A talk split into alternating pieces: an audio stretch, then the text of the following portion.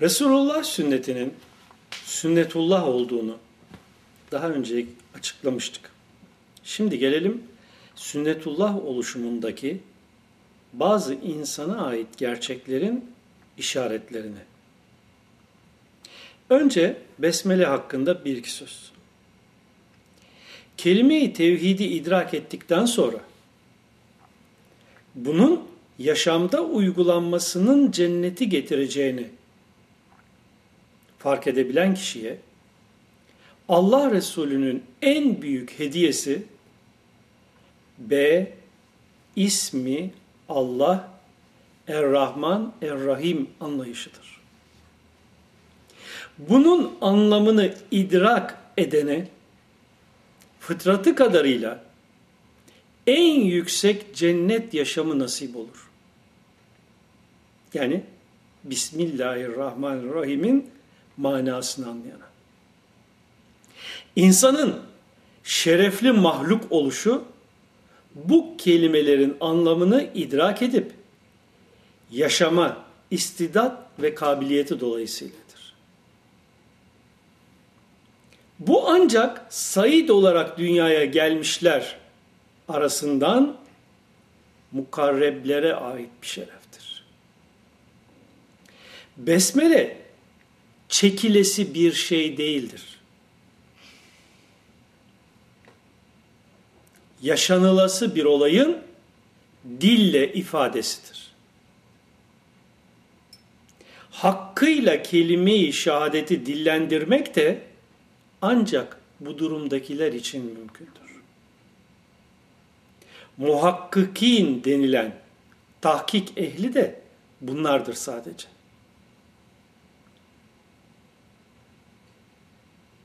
İkan sahipleri olarak tabi. Biz ise genelde iman yollu takliden tekrarlarız bu cümleleri.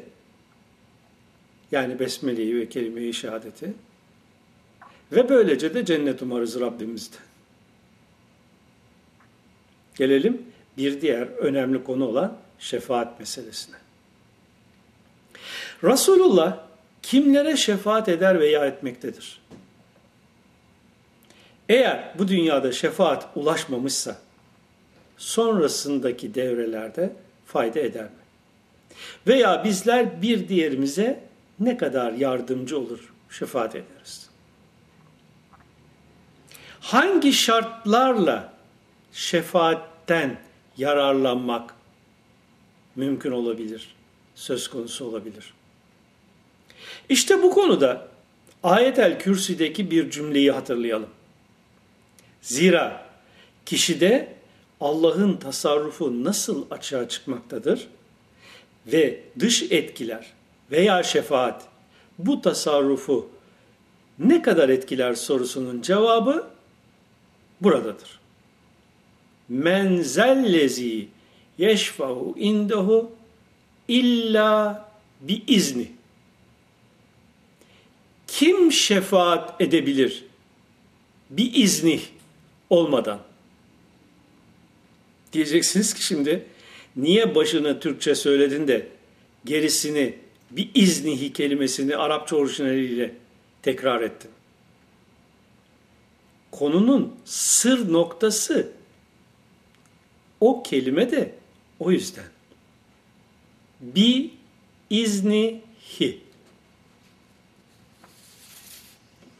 Besmele açıklamasında belirttiğim üzere Kur'an-ı Kerim'i sırlarına ererek okumak istiyorsak öncelikle B anahtarının rolünü çok iyi anlamak zorundayız.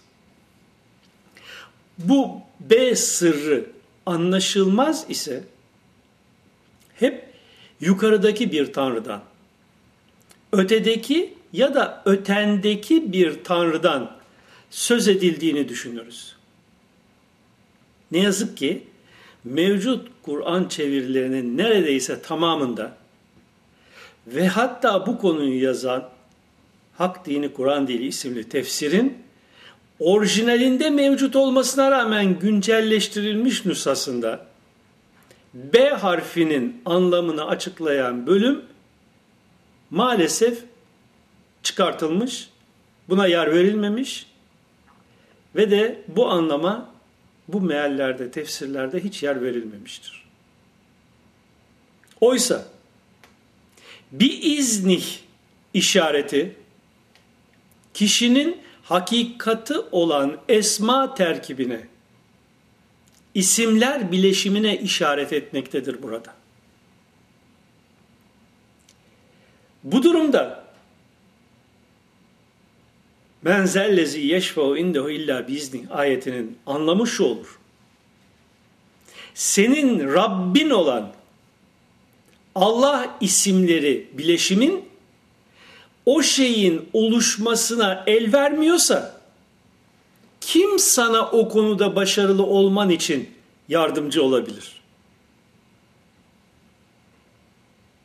Nitekim bu gerçekler bakın şu ayetlerde nasıl vurgulanmaktadır. O gün şefaat fayda vermez. Ancak Rahman'ın kendisine izin verdiği ve kavline razı olduğu kimse müstesna. İsteyinü billah. Araf suresi 128. ayet. Yardımı özünüzdeki uluhiyet hakikatından isteyiniz. Ya eyyühellezine amenu. Aminu billahi. Nisa suresi 136. ayet. Ey iman edenler! İman edin. B harfindeki anlam ile Allah'a.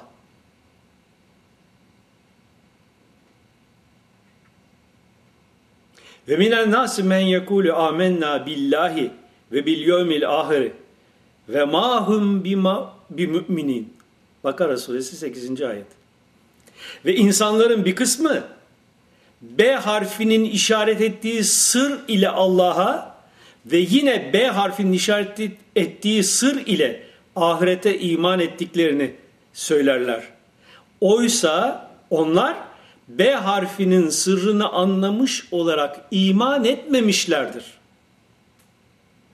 Bakara suresi 8. ayet bu. B sırrı ile Allah'a ve ümmi nebi olan Resulüne iman edin. Araf suresi 158. ayet. فَاَمَّا الَّذ۪ينَ آمَنُوا بِاللّٰهِ وَاَتَصَمُوا بِهِ فَسَيُدْهِلْهُمْ fi rahmetin minhu ve fadlin ve yehdihim ileyhi sırata müstakima Nisa 75. B'nin sır anlamıyla Allah'a iman eden ve B sırrı ile ona bağlanıp onunla korunanları rahmetine ve fazlına erdirir, sırat-ı müstakime hidayet eder. Bakın bu ayetler hep B harfinin anlamının ne kadar önemli olduğuna işaret ediyor. Eğer Rabbin isteseydi yeryüzündekilerin tamamı iman ederdi. Bu durumda sen mi insanları zorlayacaksın mümin olmaları için? Biiznillah olmadıkça hiç kimsenin iman etmesi mümkün değildir. İşte bu yüzdendir ki ma ale rasuli illel bela. Resulün üzerinde tebliğden başka hiçbir vazife yoktur. Maide suresi 99. ayet. O yüzden de la ikrahe fid din. Bakara suresi 256. ayet. Din içinde uygulamasında zorlama yoktur der Kur'an. İşte bu yüzdendir ki şefaat yani yardım ancak kişinin fıtratı o işe el veriyorsa geçerli olabilir. Fıtratı meydana getiren Fatır isminin özelliği dahi kişinin Rabbi olan ve rububiyet boyutunu oluşturan kendi yapısındaki esma mertebesinde yer almaktadır. Ve Çin'i Hanif olarak dine ve sisteme döndür. O Allah fıtratı ki insanları fıtratlar üzerine yaratmıştır.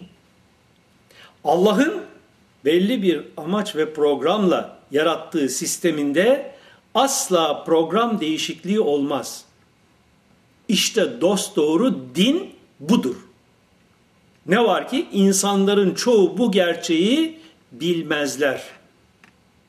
Rum suresi 30. ayet.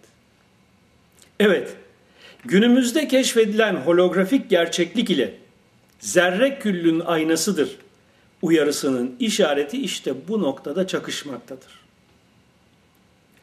Noktadan meydana gelen açı içindeki rahmaniyet zuhuru ve bu zuhurun üretkenliğiyle meydana gelen rahimden arş isimli evrensel doğurganlık algıladığımız madde boyutunda değil ile tüm esma mertebesi hasıl olmakta ve kürsi rububiyetin tahakkük ve tahakküm mertebesi olarak açığa çıkmaktadır.